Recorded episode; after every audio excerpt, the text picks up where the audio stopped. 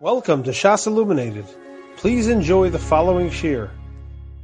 Really, really appreciate it. What a chizuk for for Lima Torah in the in the middle of the summer, right before school starts.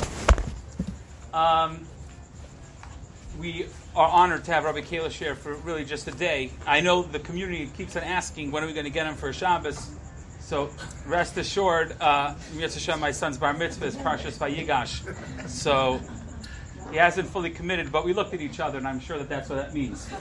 Um, anyways, uh, it's really it's a treat for us to have Rabbi Kalish. I think this is his fifth year coming to our school, and uh, this year we decided to uh, let everybody, Baruch Hashem, have the opportunity to hear from Rabbi Kalish. He needs no introduction. He's Rabbi Kalish. Anyways, he's dedicated his life to to Am Yisrael, to Bnei Yisrael, to raising Talmidim, and uh, we're old uh, Chaverim from uh, 25. How many years is Waterbury now? 24 years. So 24 years, and even before that, actually. So it's uh, it's a tremendous uh, honor to have Rabbi Kalish again. And please, everybody, we hope you enjoy.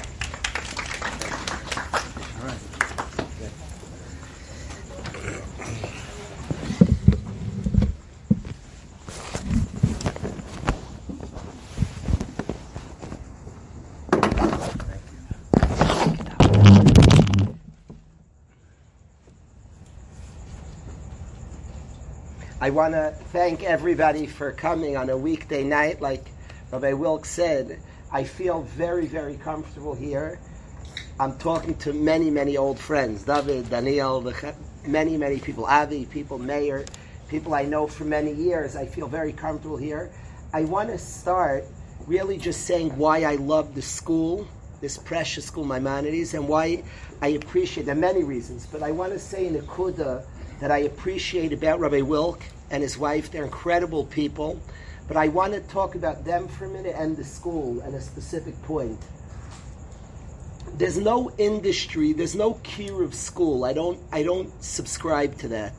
If you take a school, we're warm. Like people serve different things. This school's very into science. This one does math. We're the warm school. We're nice to kids. I think that's that's baloney. And if the question of a school's warmth is only one question to me, if a place is warm, it's the same thing with Kiruv.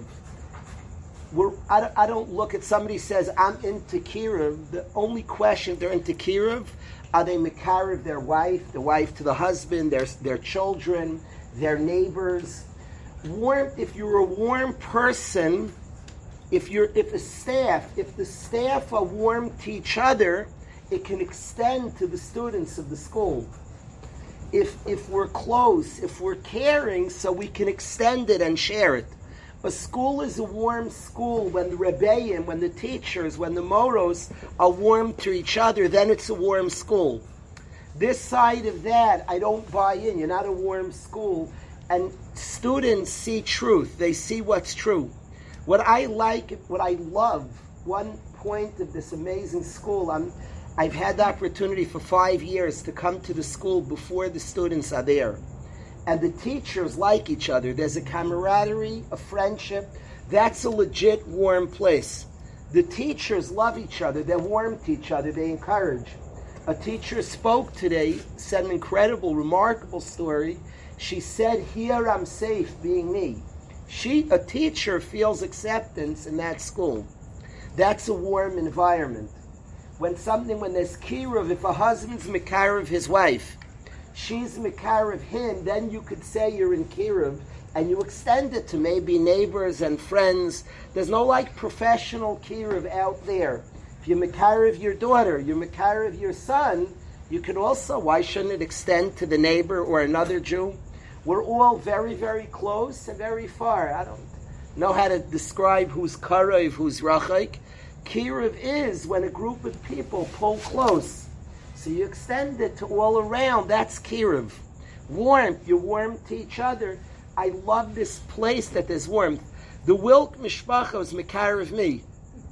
Today they wined and dined me. They took care. They're amazing people. I love being around them. And everybody, their children, their friends, their neighbors, and everybody gets the same treatment. There's a family that I know of. There's a family that I know of that are known as Big Mikarvim. I always loved them. My Oma, one of the heroes of my life. My Oma was an incredible, incredible person. She resides in Olam today. An incredible human being who at 16 lost her parents, lost her siblings, the Nazis, Shemam, took them away. She was a heroic figure in my life, my grandmother. When my grandmother was at a very advanced age, this family of Mikarvim used to have different shiurim in their house. They treated her like a million bucks. That's Kiruv. They're Mikarvim. They were Mikarv, a 94 year old Tzadekes, and they're Mikarv, their Kiruv extends. That's Kiruv. And that's, that's when I have a tremendous affinity to the Wilks. I love them. They are people who bring people close, who encourage, who are warm. It extends to the youth, it extends to adults, it extends to all ages, all kinds. There's a sincerity and authenticity to their warmth, to their caring, to their constructing. Whoever, we're all of us as friends, get the same warmth and the same treatment.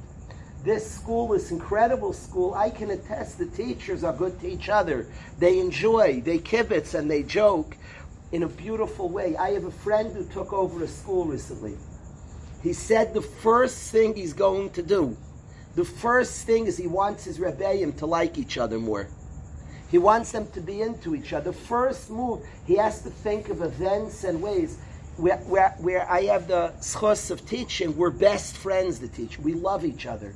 My kids grow up, they're literally family to the other Rebbeim. We celebrate each kid. My kids get a better jump shot. All the other Rebbeim are happy. One of their children learns to drive a car. We're all celebrating.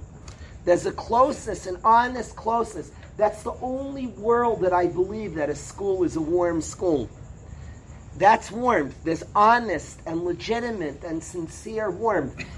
There's a Satmar yeshiva that comes to our yeshiva a few times a year now, and they drive up. I met them a whole wild story. The first time they asked me to run something for this yeshiva, and I've gotten close to the Satmar community, so I said I'll only do it if I could bring 50 Waterbury guys. So first they went back, they came back, we don't know. So they ended up saying if there are no videos, they'll let. They don't want to get in trouble back in Williamsburg. Today they come to yeshiva. They don't care if they're videos or not. And we sit in yeshiva. They show up a few times. Always Hanukkah time. 50 Satmar Chassidim come and they sit with 50 Durham kids. And we sit as one. We're brothers. Warmth is warmth. Kiruv is kiruv. Love is love when it's not it's not selective to it's not selective. A yid is a yid is a yid. That a yid. A yid is a yid. That that nekuda, that a yid, all yidden are appreciated, are celebrated, are valued. A yid is a yid. The Wilks to me represent that. They're people who unify and bring together.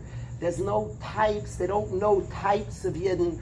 I'm a frum yid, not a frum. There's no. You can't be more than a yid. There's no frum yid. Secular yid is, is, is ridiculous. A frum. I don't know what a frum yid is. A yid. A yid. You can't. A yid. It's, is, is there is there a is there a, is there a secular Shabbos? Shabbos is Shabbos. Shabbos by its essence is Kodesh. I don't know two types of Shabbos. There's no like holy Shabbos and mundane Shabbos. That's stupid. There's just Shabbos Kodesh. There's no secular and frum Yid. No such thing. I don't know what that means. They're Yidden. They're Yidden. There's a Yid. From the Am Hashem, there's a Yid. A Yid is Kodesh by his essence. A Yid. They are people, the Wilkes are incredible people who live this ideal.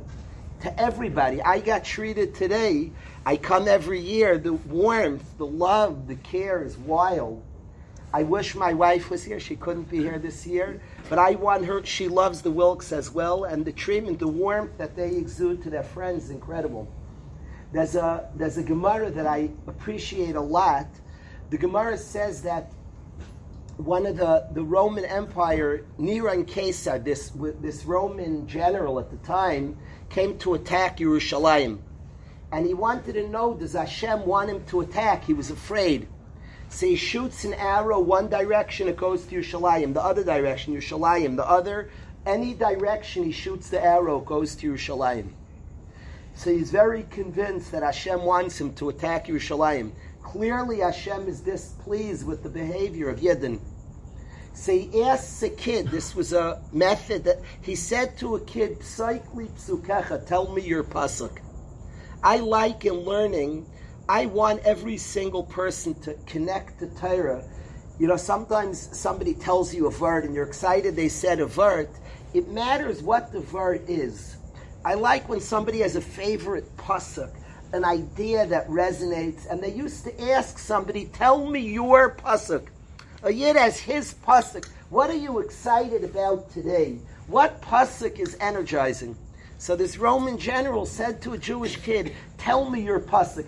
To me, it's my dream that any yid you should stop. What's your pasuk these days? That's like pashut. Every month you should have the pasuk of the month, a mishnah, pasuk, a thought. What's your pasuk? What's your pasuk? What what energizes you? What captures you? What gets you excited today? So the Roman general says to a Jewish kid, "Tell me your pasuk." Psychli psukecha. And the kid says that anybody who starts up the Jewish people, I will avenge. I will avenge. So that's confusing. The arrows, any direction, miraculously go to Yerushalayim. What's your pasuk? Anybody who starts up with my people, I will avenge. I love my children. And he runs off and is Megayer, becomes a convert. And what, what, what moved him so? What did he convert? Just confusing messages. And it's clear to me that he converted. He understood Hashem loves us. It's clear to me that he understood Hashem's into us and it's not negotiable. A yid is a yid is a yid. Yes, we've sinned. Yes, we might need an einish. Yes, we might be distant. But the child said, his pasuk said, my relationship and love is unchanged. And he ran and he was Megayer. And the Gemara in Gittin tells us that his descendant was none other than Reb Meir. Reb Meir, the great Reb Meir. It's no wonder that in Kedushin there's a machlaikis Reb Meir and Reb Yehuda. And you know what Reb Meir holds? Yisrael lafal pishachat is a ben Hashem. A son is a son is a son. It's not related to our behaviors. We're not more our son. When my kids behave, they're not more my child. When they misbehave, a son is a son is a son. And Reb Meir is the one who brought that light to the world. And of course, its root was where he became a yid from. His generations became a yid, saying that a son is a son is a son. That's the light that Reb Meir brought to the world. So I appreciate being by your family, by the Wilk Mishpacha, who brings this light to the world. I've been very curious. You talk about Psychli Psukecha. Tell me your pasuk. I, I have a lot of friends here. Rev Jim and I, Baruch Hashem, we've developed a phone friendship, and through his children, I've become close, very, very close to the family. A Mazel Tov, he just married off his son Ilan, just finished Sheva Brachas, that fresh off Sheva Brachas. So I've been thinking a lot in this last period, in this last, I would say, two years. Prayer has gotten, has any yid, it's not a chiddush, but prayer has made me very, very curious. Prayer is fascinating, it's odd, it's unusual.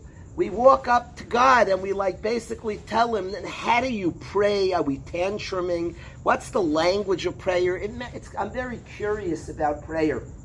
My son Yaakov was talking about the energy of prayer. He said, if somebody's jumping on you, like, get off of me, get off. That's a certain energy, get off of me.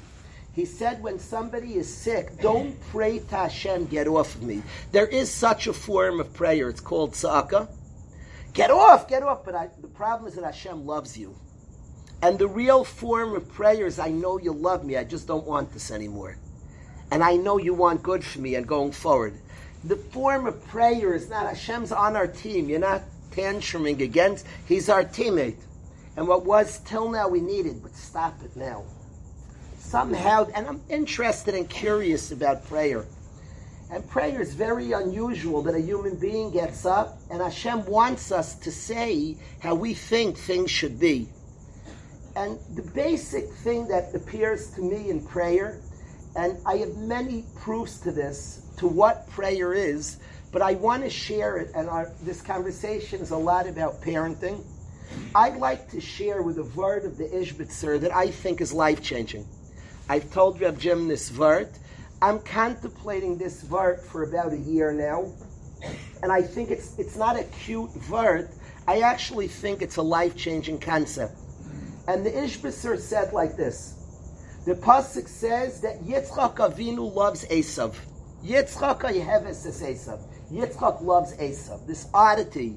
He has a son who the Gemara Chazal, Gemara in Kedushin Yotes, Esav's Yisrael Mumar. He's a sinning Jew.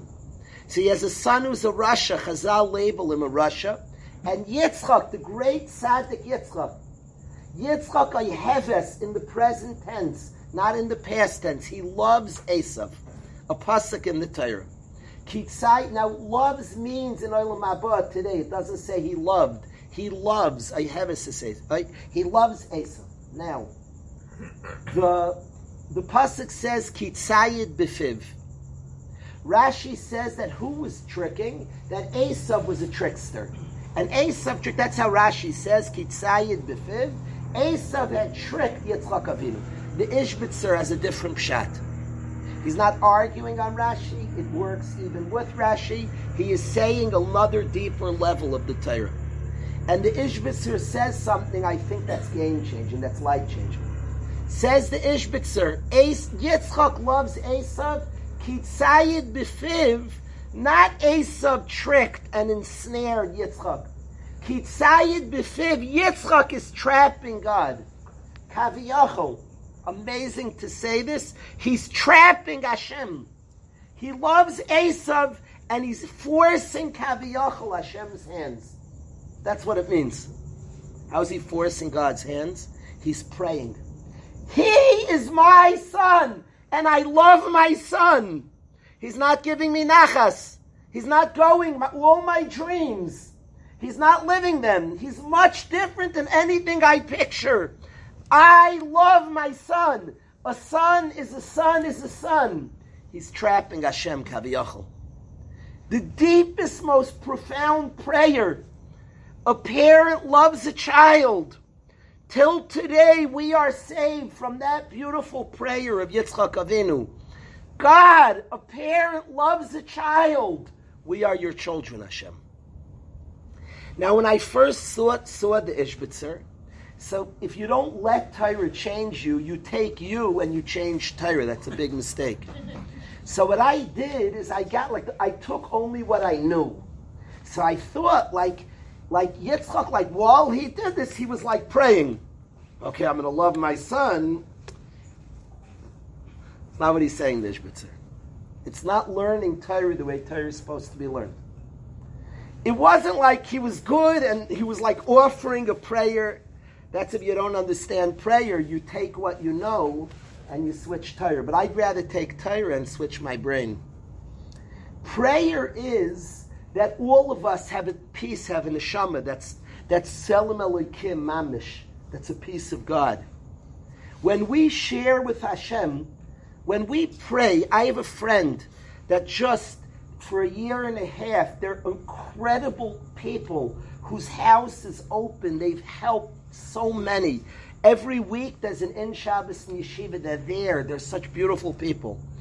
The wife got sick for a year and a half because of infection, dangers of an infection. Their house was completely off. Not a soul can walk in their house. She couldn't go anywhere for a year and a half, in and out of hospitals. When we prayed, when anybody who loves them prayed for her, it didn't make sense to us. She should be better. That perspective that this person who's so gentle and kind and giving to others should not be isolated from people who gave me that understanding, Hashem? That's the neshama inside of me that perceives it as such.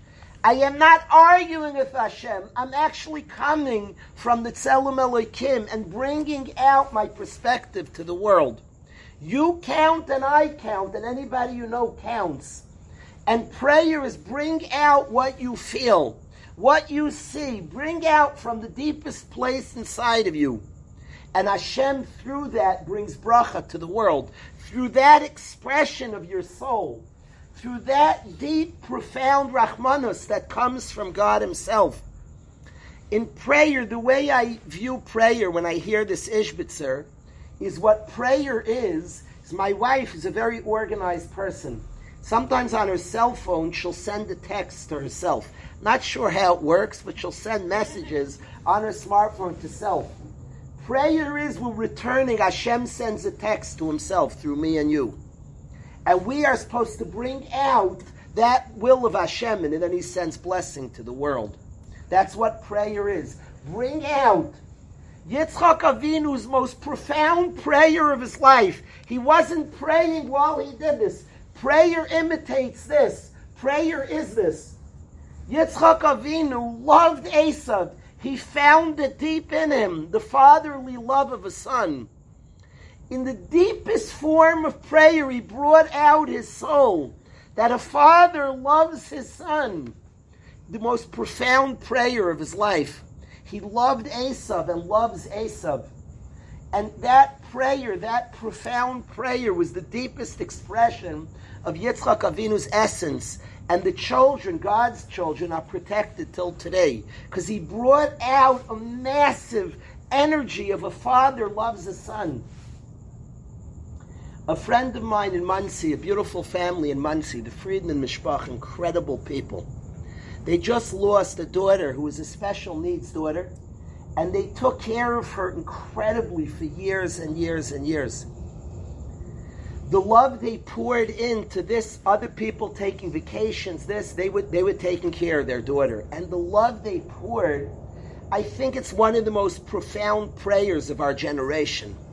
A prayer that parents, a mother loves her daughter a father loves not in return, not a good way of getting nachas, not a machine to get no. The beautiful, untainted, unfiltered, a love of a parent to a child. What a powerful, the prayer, literally one of the most powerful prayers of our generation, Sayyid Befiv, Kaviyachal ensnaring Hashem. Of course, what Hashem wants. Bringing out this profound prayer a parent loves a child. There's a place in Eretz Yisrael called Yad Avshalom. Yad Avshalom is a place that that nobody prays in. Avshalom was an evil guy who tried to kill his dad, not a very good son. Tried to kill his father. He chased his father to kill him. I can't say, come imagine that with me. I can't imagine that. I won't. I won't put a son to that picture. That's crazy. Chased his father to kill him. And famously, David Amelech davened eight times, B'ni, my son. And he prayed for Avshalom deep prayers that Avshalom should be brought to Olam Haba.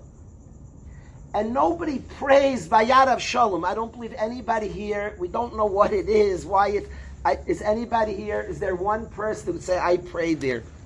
I don't think Jews pray Vayad Avshalom. Except Reb Chaim Shmulevitz the great mirror, Sheshiva. It is known that on more than one occasion he went to pray there. People said, What? Pray tell are you doing? You're praying by Yad Avshalom? And he prayed there. He told his student, I don't know if they overheard him praying, or he said to a student, I pray there. A father said, I love my son, and brought to the world that point that a father loves his son. And I say to Hashem, we're your children, Hashem. We're your children, we're your children. So I want to say the opportunity, the deepest prayer of our life. When we tap in and have patience and understanding and, and, and find the deep, that deep place inside of us, dad, that deep place inside of us, mom, that loves, that loves unconditionally, that's patient, that's understanding, Every single parent prays for their kid. Right, Wilk and I were talking, we were sharing, we catch up once. We were talking, we were speaking about our prayers. And all of us, our prayer is the very private place where we're busy with the things most important in our lives. It would be very interesting if we each got to experience each other's prayers. We would find out how much space we take on somebody else's mind. Do you pray for me? Do I pray for you? prayer, pillow, machshava. The word lispalo means thought. Every parent, their prayers are dominated with the dreams of our children. We all pray for our children. Shidduchim for our children, good health for our children, a good life for our children, growth, Yerushalayim, eternity. We're all praying for our children. So we relate a prayer to our children. The deepest prayer of our life, more than any Shemoneh Esrei, if we cry like a baby. The deepest prayer the Ishbitzer is saying is when we are patient with our child. You just prayed. The best prayer, I don't care if you daven Yom Kippur 10 hours. You never said a better prayer for your child than when you unleash, I love, he's my kid. She's my daughter. She's my daughter and I love her. You unleash, you bring for yourself, for your children, and for our whole people with the children of Hashem. And a parent cares about their child. The deepest prayer ever we can give for our child, and for ourselves, and for our spouses, and for our neighbors, and for our entire people, and for the world, is a parent loves the child. That's my child, that's my child. We unleash that. That's the deepest place inside of us. We're bringing out to the world the most profound prayer. So that was my first point I wanted to make. I don't know if we need an incentive. I'm just saying the truth of what happens when we can be patient and understanding and believing and encouraging when it's not even going the exact way we want. It's not a hechatimsa. It's not a way, a different system to get better behavior, to bring out more nachas. No, no, no, no, no, no. The simple mitzeus, the simple fact that it's my child, it's a piece of me. When we bring that out, we unleash to the world something profound, something very, very profound, that a dad loves his child. It's the deepest prayer of our life. So I wanted to share that prayer that idea of prayer for us all. I think it changes what we understand prayer is. I believe prayer is bringing out anybody who ever prayed. I'm a Met fan. And I grappled, should I pray that the Mets win? Frizzle's at davening for an ace. is, that, is that worthwhile? And anybody who's, any yid has grappled in their life, should I pray? The business deal, the this, and you grapple what you pray, what you don't pray. The wolf pack are playing a game. Should I daven? They win. Do I even want? Is that the point? Of course, I want to win. I'm competitive, and we've all grappled what yes to pray, and I don't know the answers to those questions. Those are deep. Those are complex, and we each answer it in our own way, in our own relationship to God. But I want to say that that grappling of what I pray is so cool because that's what prayer is. Bring out the deep, the deepness inside of us. That's what prayer is. Bring out what's deeply there, what's truthfully there. Bring it out to the world. So when we're grappling, should I pray? You know what I end up asking myself? The Wolfpack are playing a game. My son plays point guard. I always T4 and say that. So you're thinking, you're thinking to yourself, I want them to win badly. Then I say, why do I want? Because I want my son to feel like a million bucks. I want the guys to feel like winners. It's one second, they can win and feel terrible. They lost their temper on the court. They fought amongst each other. So maybe just pray what you really want. They all should feel like a million bucks. It brings out, prayer brings this out of us. You ask, what am I really asking for? What's the deepest want? And that's what prayer is. You're bringing out your essence, the deepest and most honest places. The deepest prayer any of us can ever give in my life that I believe is my child. Say eventually, my child, the deep prayer. When we exercise patience and love and understanding and respect and appreciation, you're bringing out the deepest things inside of ourselves. What a prayer earth shattering prayer. So I wanted to share that to start. In the Torah, there are five girls who come to Hashem. It's an, interesting story with those five girls. My father, my father is somebody who is very, very attached to Torah in a very deep way. He learns his whole life. He he came from a from a less of a learning background and attached to Torah. And he has sat and learned for 65 years very, very seriously. And he thinks in Torah and thinks about Torah. And he says to my mother one night that the five B'nai Slavchan, I've never met a Noah in my life. One of the B'nai Slavchad's name is Noah. He said, I've never met a Noah. I, am a Met fan, so I know Noah Syndergaard. My father clearly doesn't. But then he said, I never met a Noah in my life. A lady named Noah. So he says to my mom one night, the next day, I was making in Waterbury. I had just moved there 24 years ago. And my father was making a Siyam Hashas, and I asked him if I could make the Siyam Hashas for him. I can make the party. And he agreed the party was in Waterbury. And we made a party, a Siyam. And a lady from the community came who had never been to a Siyam in her life, a wonderful lady, and her name was Noah. And the night before, he said, I never met a Noah. That day, he met a Noah. So Tzlavchad has five daughters, one of them Noah. And the five daughters say to Hashem, come to Moshe Rabbeinu, and they fight for Nachlas Avaisav. They're no sons, and they want the land of their father. Now, for anybody who has experience with Torah, the Torah is eternal. The Torah is not what was, it's what is. The Torah is eternal. I promise there are no psukim about real estate grabs. There's no such thing.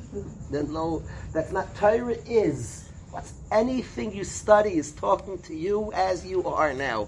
Any verse we learn is saying ever relevant, ever important.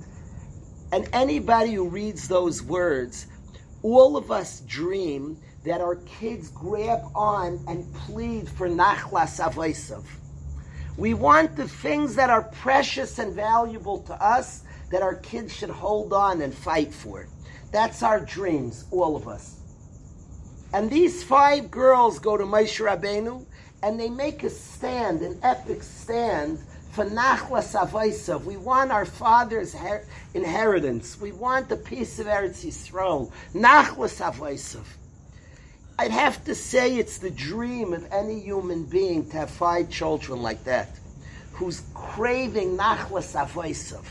That which is precious to you, Dad. That which is eternal to our people says if you don't teach a Yid Torah, you're a thief. If you're elitist, you say, not him, we're for the better boys. We're for the stronger girls. So it says you're a thief, you're a robber, you're a ganav. But you're not just a thief. A thief's a pretty bad thing to be called. If you tell a Yid, you can't learn here. You tell a girl, no, you can't study, you're a robber. Because they're entitled to Torah. It belongs to the Jewish people. Thank you for coming, Rabbi Kiva. You're a robber if you don't teach somebody Torah. But not just a robber, you didn't just steal. You know, you could steal something that's low, but imagine you steal something that's a family heirloom. This is like generations. I was Zeicha. I was Zeicha at a chasna recently. They brought a kais out, and it was a kais from the Yid HaKadosh. They had a kais from the Yid HaKadosh. They had a kais at the chasna. So I was I, I was officiating. I got to hold the kais. You don't drink from the kais when you're you look a little bit not such manners. You make a guffa and then you don't really drink the chasna kala drink. So you do is you tip over a little and you lick your hand. It's not such manners, but you do get your hand a little wet and then you try to taste a little because you did make a guffa. But the bottom line is, is the chasna. It's not appropriate to drink from the kais because the chassan's a melech, the chassan and kala are kings and queens, and it wouldn't be appropriate to drink from their cup. You do is you spill a little on your hand, you give the chassan, everybody's distracted with the chassan, you give a little. That's what you do. So the bottom line is, I didn't get to drink out of the Yid HaKadosh's kais, and I become very chassidic. I was drinking from that kais. Bottom line is, they break the glass. Mazel Tov is jumping around, and I'm eyeing the whole time that kais. I'm, I didn't drink that. I spilled some wine. I'm drinking from the Yid HaKadosh's kais. Bottom line is, I like work my way to crowd. Everybody piles in. I hug the chas, and I was excited for a simcha, but I still was drinking from that kais. And I make my way to where they put the kais, and I reach out for the kais, and a family member grabs it. It's a family heirloom. They, they nobody's touched I was so frustrated, but I convinced them, and they let me have a drink from that kais. but they grabbed it. It's a family heirloom. Nobody's touching the Yid HaKadosh's kais. But I was drinking from that. The bottom line is I negotiated. I forgot what I agreed to. I don't remember anyway. I might have given my house, my clothing. I don't know. But I'm drink. I got a drink from that kais. But they were very protective. That's valuable to the family. if you don't teach a Yid Torah, you didn't just steal, you stole the Yid HaKadosh's kais.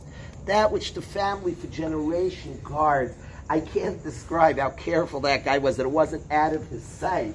Literally, right at the chuppah, he grabbed it and ran. They protect that in the family. Somebody holds it, they let it go at chasnas. That's the most valuable possession in that family. They guard it with their lives. And if you don't teach a Yid Torah, you're a thief. You stole that which belongs, that which every single Yid has a right, has, has a simple right, has a deep, deep right for that, for that, for that, for that item. So all of us dream. Nachlas avaisav means that which is precious in our family. And these five girls made a stance for Nachlas avaisav. We're not letting go of our family heirloom of Torah, of eternity, everything that's precious for our nation for generations. All of us dream to have such a child.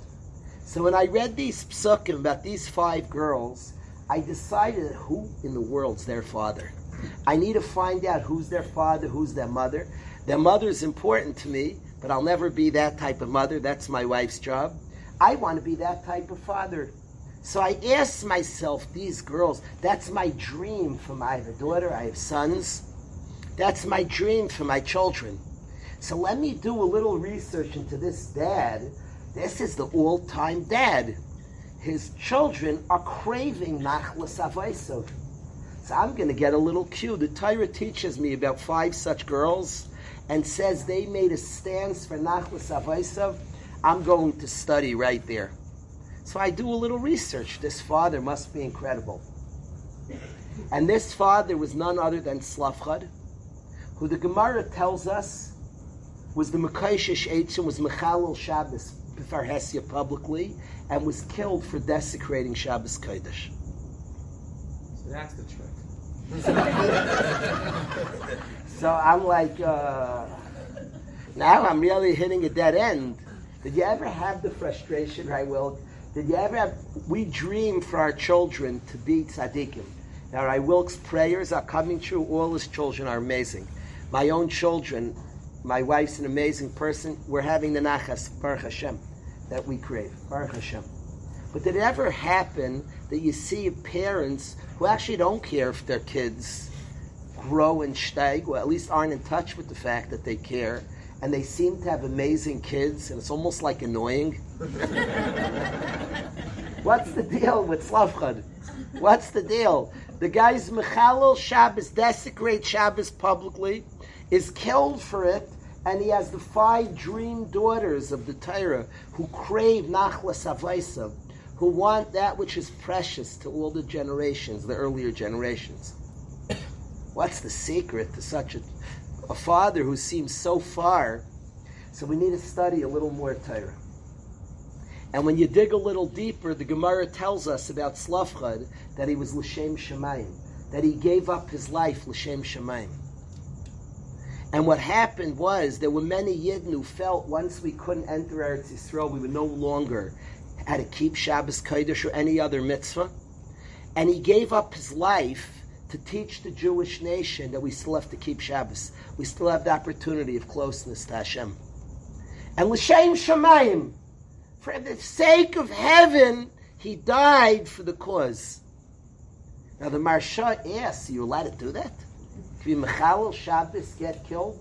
So the Maharsha tells us a secret that it wasn't really Chilul Shabbos. It's what's called the Malacha She'en Sarach Legufa. He did the Malacha not for the Malacha's sake, but to teach Klal Yisrael. It was mutter, it's asim Rabbanan. The Rabbanan weren't geyser yet. It was mutter what he did. Slavchad was a tzaddik. He was killed because Beis Din doesn't know the machshavas of a person. The Maharsha says he has to be eliminated. He didn't do any averis. In Shul, he wasn't very popular at Slavchad. His reputation was very, very flawed. But you know what Slavchad was? L'shem Shemayim. He was true. He was true. He didn't do what was popular. He did what's true. Slavchad gave up his life for what was true. It's not a chiddush to me. The deepest places of us go to our children. You know, to outsiders, you get to speak. Did you ever go to a bar mitzvah? I, I, I, I like realness. I don't like pretend. Did you ever see like a father like speak to his son? It's like very awkward. Son, come here. Dear son, it's like very uncomfortable. I Like see it every week. it's like knock it off. I'm not making fun. If any fathers did it, you're cool. I'm not making fun. Maybe I am making fun, but either way, there's such a thing. It's cute. But any parent knows, any mother and father knows, to those that closest to us, you don't give a speech. Your essence is what goes to our children. The essence is what goes to our spouses. You, you speak to foreigners. In yeshiva, I don't give speeches. You just are. You are and he is, and we impact each other by our essence. You don't get to speak. When you're distant, you come, you give a speech. When you're close to somebody, you just are. And who you are is what the next person learns from. We don't speak to our children. You could give a speech, it's cute. It's very cute, it's fun, it looks cool, but what you really tell your children is who you are. And that's how we talk to those closest to us. By our essence, by our very essence. And the deepest way to give over to our kids is to attach deeply to things. Slavchad wasn't about how we're all care what people say. We all, we're human and Hashem created us to care what people think. We're human. We care what people think. It's not a bad thing. It's not a bad thing. It's the way Hashem made us. There are very good elements to it. In many ways, you're mechuyev to care what people think. I've observed if somebody has a cup of a drink and drinks, they have to tell the crowd, I already made a shehakol. They're not insecure. So let's say you don't think I'm so frum. So what? Like, oh gosh, let them know I'm very frum. I make brachas. You're so insecure. Maybe you don't make brachas. You're so insecure. But the, you're mechoyev la'alacha v'yisem nikiyah me'Hashem u'me'yisrael, It's an obligation. It's a chiyav daraisa to be innocent in people's eyes, that people should understand you. You're mechoyev, you're mitzvah, that people should understand you. And as such, you have to tell people, I made a bracha already. You have to. So we care what people think. We're part of society. It's healthy to care what people think. But when it shackles you from doing what's true, when your whole relationship to your child is born from insecurity, what are the neighbors going to say? Oh my gosh, I want everybody wants to go to shul, and all his kids surround him, and all her children look exactly like her. We all want that, and people say, "Wow, what a mom, what a dad, we want that." But deeper than all of that, there are truths. There are things that are deeper. And Slavchad, all his daughters craved that which was precious to him because he was L'Shem Shemayim, because he was true. He did the act, he was not well spoken of in shul. Tzaddikim didn't speak Lashon Hara, but they didn't think good thoughts. He was killed for Chilul Shabbos. He was killed as a rasha. Unbeknownst to anybody in the dar, just the Torah is Megala the Said, that he was a tzaddik, who was completely L'Shem Shemayim and wasn't even really Mechalel Shabbos. But the one people that were eternally changed, his children. Because what goes most deeply into our children, the deepest things, is that which is true by us, that which is sincere, that which is authentic. When we plug into something true, it goes to our children. And our own jobs, we have many things we're afraid. What are the neighbors going to want this one? Reputation, all different things that when we're honest matter to us. But when we push past a lot of shallow things and we get to places of intense truth, of deep and true things, in that place is the deepest part of ourselves that goes to our children. That continues on. It's deeply in us and it goes. Rev Tzadok HaKohen from Lublin says that our children are our deepest secrets. If you want to know the deepest secrets of a person, look at their kids. That's Rev Tzadok writes. And the secret of Itzlavcha, who all his kids were, were craving Nachlas Avaisav, is obvious to me because Slavcha was L'Shem Shemayim. He did what was true. He didn't take polls amongst the neighbors. And he did what he felt was honest and true and real. And that, and that deep place, and it's no wonder to me that his kids crave Nachlas Avaisav. And our biggest secret in chinuch, the biggest secret, is to grab onto that which is true, sincerity, authenticity, to find the things that resonate by us in Avodas Hashem, to grab it, to live it, to be true to it, l'shem shemayim, for the sake of heaven. That which for the sake of heaven, not get to shul. This doesn't look good for me. It's not to do how it looks. Today's generation, we come from a generation where people showed up, you just did it. I come from that generation. You just did it. You plowed through. They were wonderful. They paved the road that all of us walk on.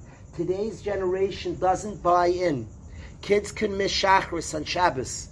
And our generation, I don't, you just don't do that. You just don't do. Just be like me, just fake and just stand there and chuckle. They don't do that today's generation. And there was a value to us who just faked. There was value. There was value. We carved out a path.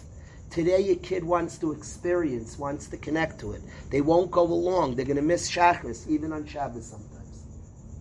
And today's generation is begging that they want to connect in a deep, deep, meaningful, profound way. Understand it. Understand it. And the job today is to be tzlavcha, l'shem shemayim, to be authentic, to be deeply true to something, to find our own fire, our own passion, our own deep connection to it. My son asked me a week ago. I got to learn, I don't get to learn tons, and I got to learn this summer with one of my children.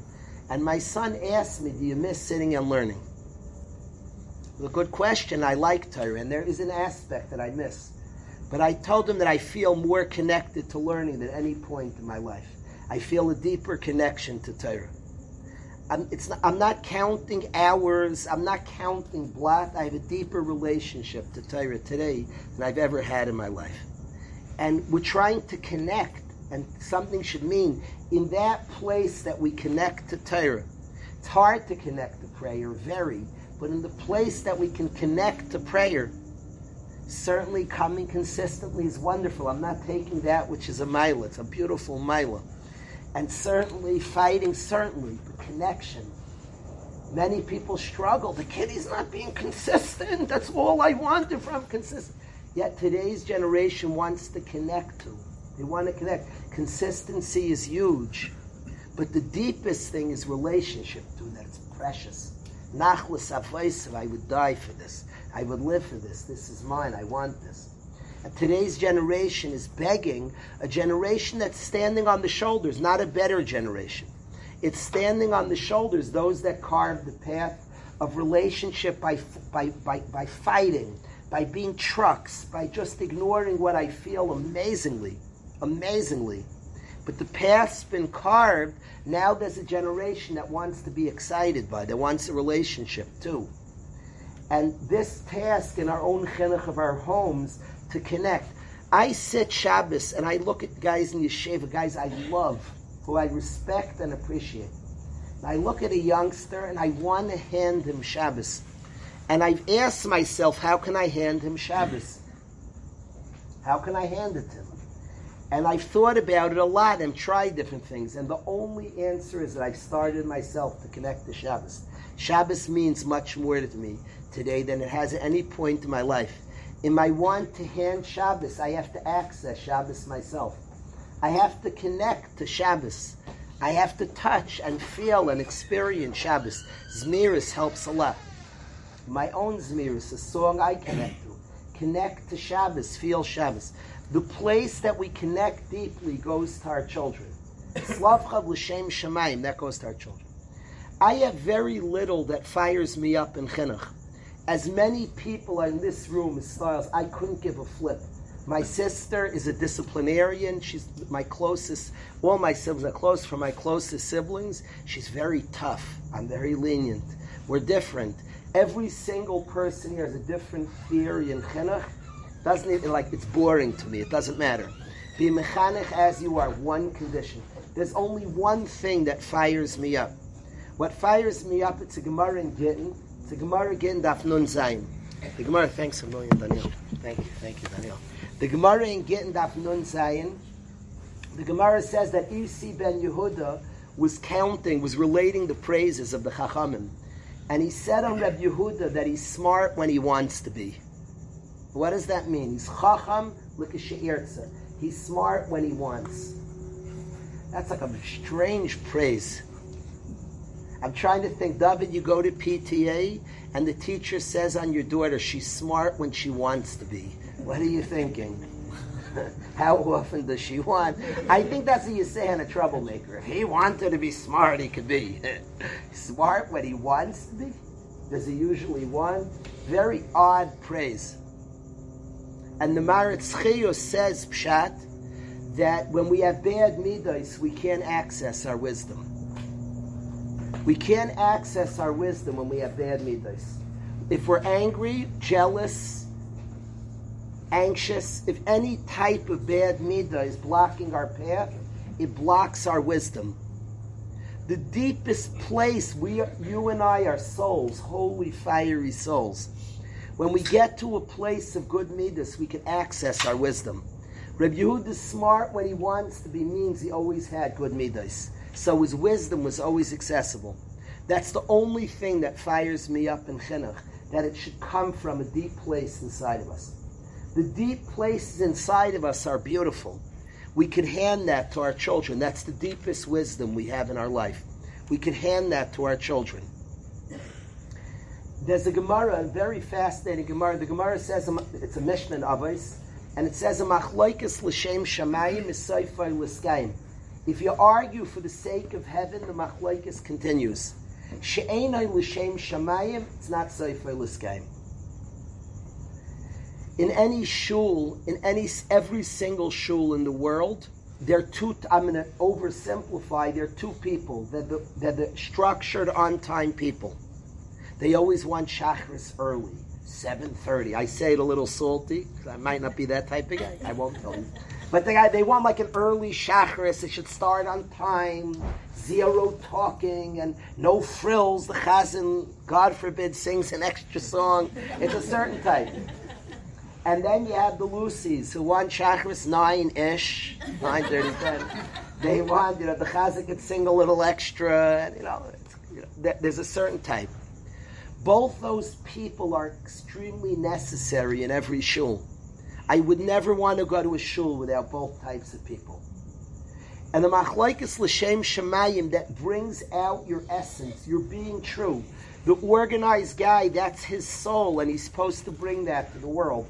That's his prayer, that's his essence. It's beautiful to bring that to the world. The warmth, the loose, the encouraging one is supposed to bring back that to the world, and they're supposed to work together. If they argue l'shem shamayim, they're bringing forth profoundly them. It will stay forever. They'll merit to debate for years to come, and in Olam Haba the debate will continue. When somebody's not l'shem shamayim, you are not an expression of you. Korach does not continue to say what Korach held, because it was not a deep expression of him. It was just midas rice.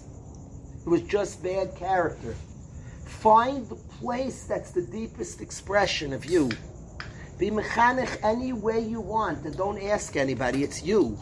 You have the children, you know how to be mechanech them. I respect parents to the end of the world. They have the answers for their children. Because Hashem gave them these children. Just be mechanech from a place of truth. Be mechanech from the place that's the deepest version of you. Not from anger, not from what the neighbors are going to say, not from insecurity. From the place of the deepest you. The deepest you is forever, is an expression of your soul. Be mechanech from that place. If you're more structured and organized, your chinuch will look as such. Wonderful. That's your, that's your expression that you're bringing out to the world of godliness. Excellent. And if you're a different type, bring that out just from a place of good midas. I'm very passionate about that. Chinuch should not come from other places, from other pulls, and we all know how to call ourselves out. I was just angry, frustrated, insecure. Those are places that is no place for in chinuch. So what I'm passionate about in chinuch is chinuch from a place deep within. That's what goes slavchad l'shem shamayim niskaven. The deepest place inside of Slavchad is how he lived his, how he built his home. All his children were passionate servants of Hashem and wanted nachlas avoisa. If we can be mechanech and run a home from the deep places inside of us, from beautiful, deep, and profound places, that goes directly. So we have to access our own deep places inside of us, authentic, sincere, real, and that, of course, goes to our children. That's what continues to our children. I wanted to conclude on this chinuch. We started out on the on the deep prayer of being patient and kind and understanding of our children, the deepest prayer of our life for our children, for us all. We continue that when it's l'shem shemayim, when it's real, it goes to our children. So I want to say that that each of us have our own unique light that we bring to the world. Our children have our own unique light that they bring to the world. Our job is not to put anything in them. They have a beautiful soul and a beautiful light. Our job is to nurture, to help bring it out, to help it develop, to encourage enough that the light comes out. People have tremendous. Anybody involved in chinuch, 150 guys are showing up Monday night. I don't. There's nobody has to be made anything. They have to be nurtured and allowed to access tremendous things inside. We have a unique light, each of us, to bring out to the world. I want to describe what shalom is. I think there's a lot of distortion, shalom bayis.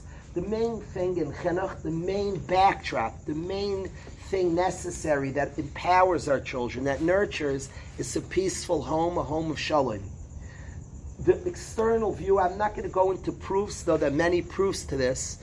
The word shalom means peace. The word shalom also means whole. It means whole and it means peace. I'd like to explain why whole and peace are the same thing. I'd like to explain why whole and peace are the same thing.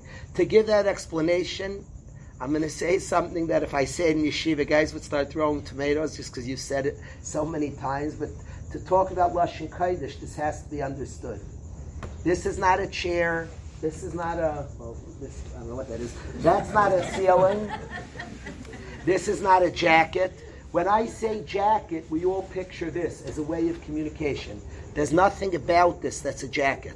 It's just when I say jacket to talk, we make up words. Chair, so we all picture that. There's nothing about that that's a C H I A I R. Nothing about it that's that. We say chair, we picture that. When we call it a kisei, is not a way to refer to it. Lashon Kodesh is different than any other language. That is a kisei. If you know what the letters are, it is. I am not a dad. We say dad, we picture one who has a son. I am an Av. I am an Aleph. Av is an Aleph who had a base. One who became two, that's an Av. I am an Av, it's essence. This is a Yad. It's not a way to call this. If you know what a yud is and a dalit is, this is a yad. That's what it is. It's a yad. You'll find in words crazy stuff. A yad is a dalit and a yud. Anybody who's a basketball player knows that if you hurt any one of these four fingers, you keep playing. You just tape it up and you're good to go. Rev Jim, you and your sons all know this. You should never hurt your fingers. Any ball player has had finger problems. You tape it. You can see this pinky you tape it to the next one, and you keep playing that very same day. There's one finger that's a different kind of dude, the thumb. The thumb you don't tape to another finger, it's a different function. Yud Dalit is the hand, the four and the little Yud. And the very letter is spelled similar. Yud Dalit is 14, there are 14 knuckles in the hand. There's endless Chachma and Lashon Kodesh because it's not a way to refer to this. This is a Yad. Lahalacha that's recognized Lahalach, if you read the Megillah in English, you are absolutely Yaitse. You're allowed to read in English. But if you're a Frenchman and you read in English, you don't understand English, you're not Yaitse. The reason being, you said gibberish. If you say chair and you don't know what you're referring to, you said nothing. If you read it in Lashon Kodesh and you don't understand your Yaitse, because if I say Kisei, I said that, whether I know what I said or not. If I said Yad, I said this. It has nothing to do with my understanding. This is a Yad. If you say the word Yad, you said it. If you read the Megillah in Lashon Kodesh, you read the Megillah. It has nothing to do with your understanding. If you said it in English, you only said something in as much as you understand it, because it's not a chair. It's only a chair. If when you say chair, you picture that. So that's the Allah. In Lashon Kodesh, if the word peace and the word whole is the same thing, then they're exactly the same thing, peace and whole. They're exactly the same thing. Now, anybody would spiritually the same thing because they're both shin lamed, shin lamed mem. They're the same thing. Now, why peace and whole is the same would make sense. Two people are not fighting, so in some way, whole. Um, they're together.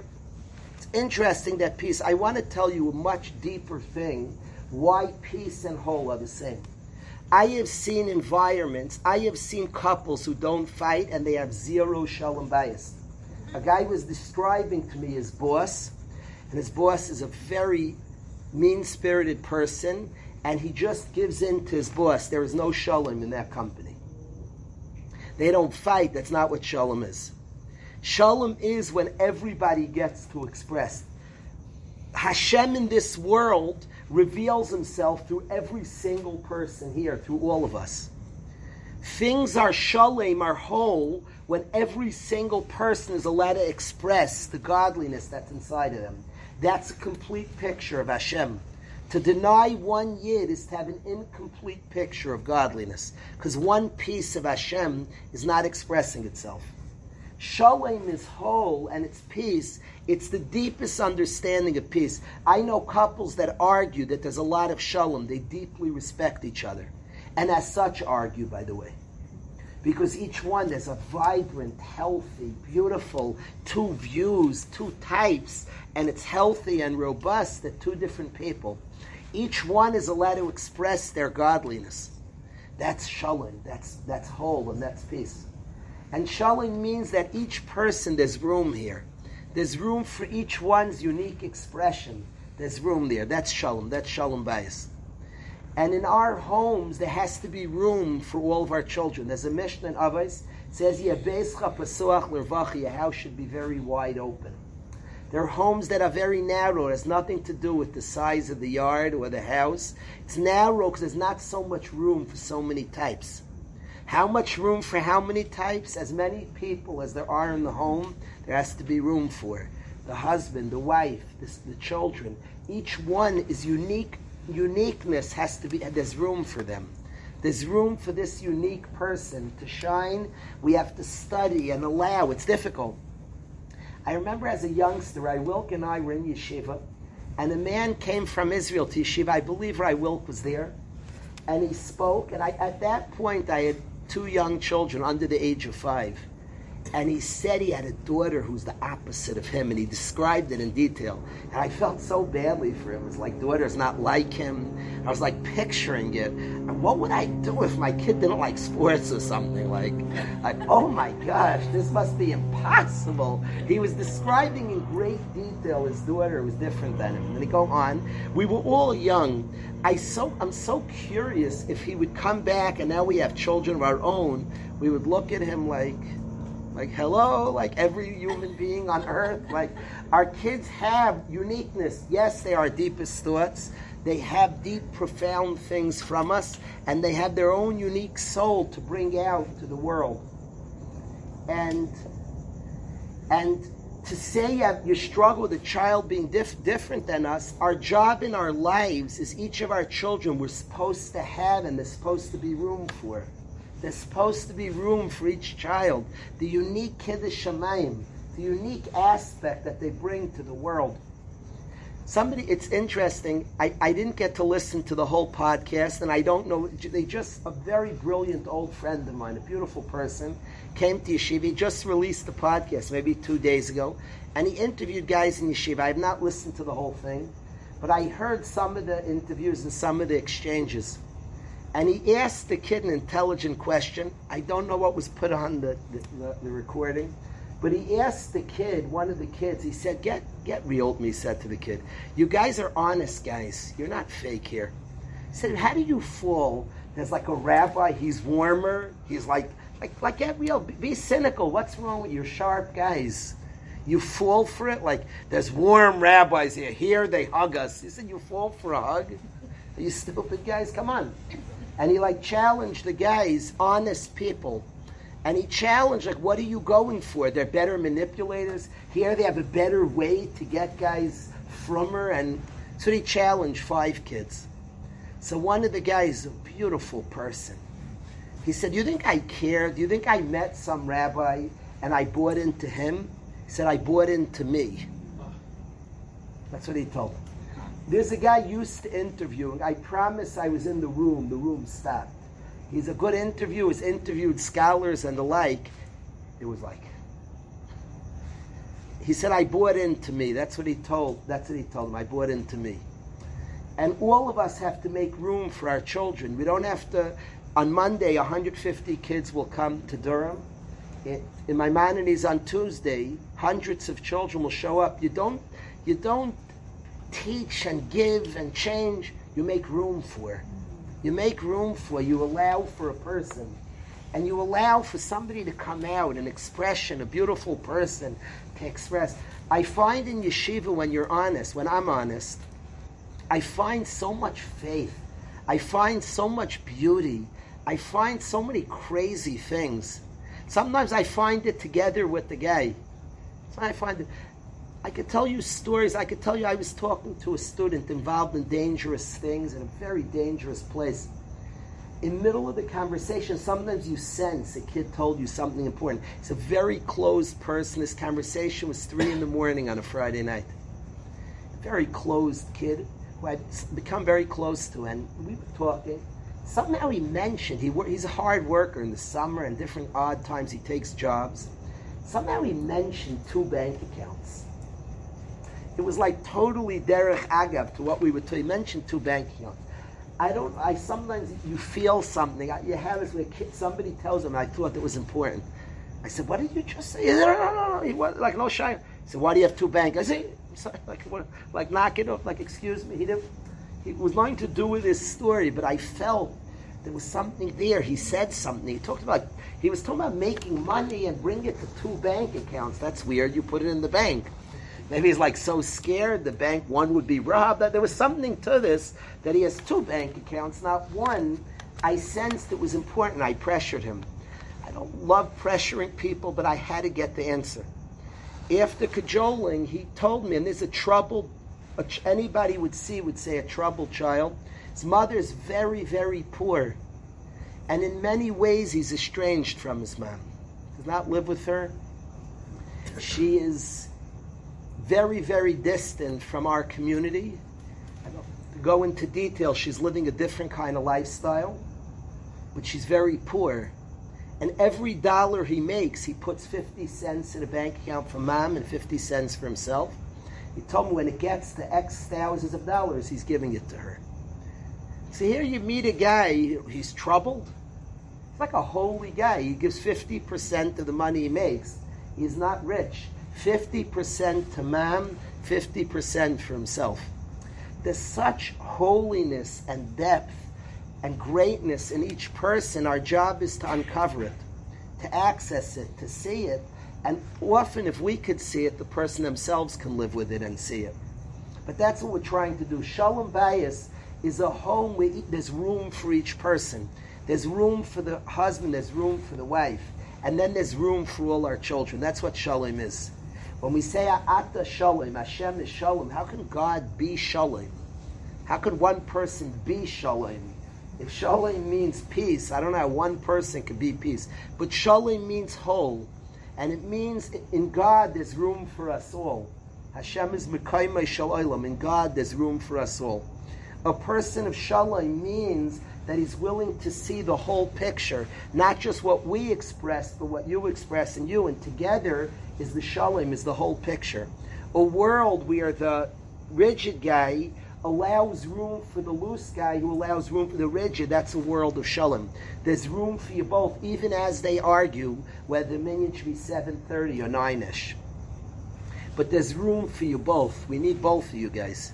A shul would be horrible without both of those energies. That shalom. There's room for both. So I think in our homes where we want all of our children to flourish, and the children of Klal Yisrael to bring out the tremendous beauty that's within, we want our homes to be place of shalom. There's room. There's room for different types, different kinds. In spouses, there's room for each other.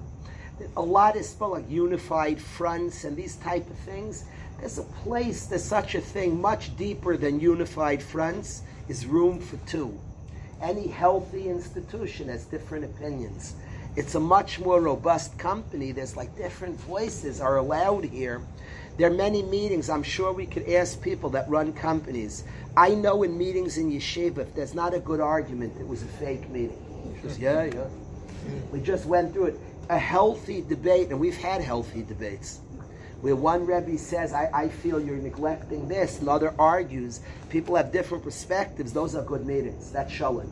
A good, healthy, and there was room for both, room for both viewpoints. I think our homes have to be spacious, beautiful homes where there's room for each other, room for all our children. And the dream home that we all have as we build our dream homes is Yerushalayim, Hashem's dream home. And there, Nidche Yisrael Yechanes, there's room for all. That's the essence of Eretz Yisrael. There's room for all. There's room for all. Anybody who ever has been to Eretz Yisrael, I love that place. And anybody who's been there, anybody who's ever been there, it's a little confusing. You come from here, there's tensions. There are different people and different viewpoints. Today it's Galus, it's Hester Panim, it looks so ugly. There's such debate.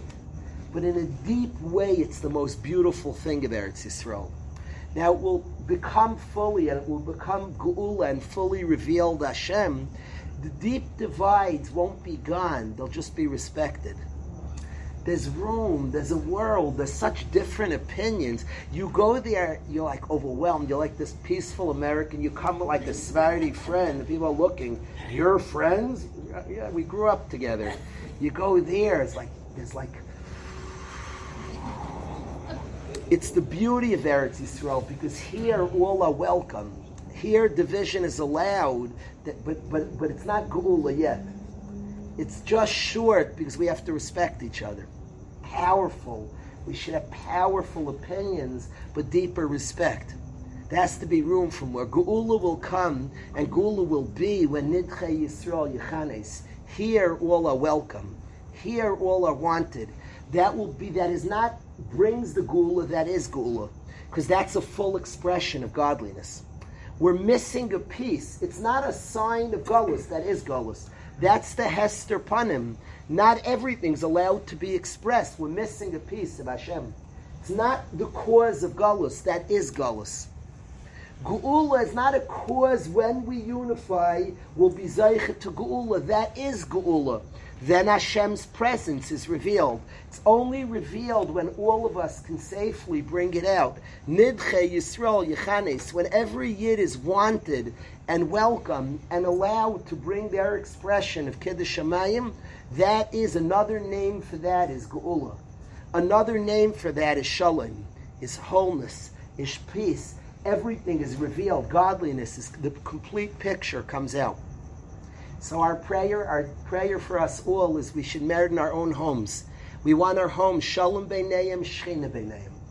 If they get along, the shchina is there. Do not understand that it's just a reward. It doesn't say shalom beinayim they'll merit. It's a fact. Shalom beinayim, shchina beinayim. A new understanding emerges tonight. When there's shalom, the shchina is there because it means the whole picture is there. Husband and wife each have a picture, each have an amount of godliness. When they respect each other, Shechina B'neiim, the full picture emerges. Beautiful. The beautiful picture of two different people, each bringing Kiddush Shamayim, is stunning. Is stunning, is gorgeous. Shalom B'neiim, Shechina B'neiim. All of us should merit to have homes of Shalom B'neiim, of respect, of appreciation one for another and our children, there should be room for each of their unique paths and unique journeys. Don't crush the journey. Don't change. Many a person has asked me in Waterbury, I want my son to come, but be stricter on him. I know what they're saying, but the answer is no way. The answer is no way because what they're really saying is, I want to direct it and control it. No, no, no. But he's not going to be there second Seder. Maybe not. But by the way, you'll see beautiful things because he has a soul. So allow it, allow for the journey. I'm not going to crush it, direct it, control it, tell it. No, no, no. I'm going to study it and learn it and celebrate it. And it's going to come out. It's going to come out. We're all unique. Bring out your Kiddush Shemaim.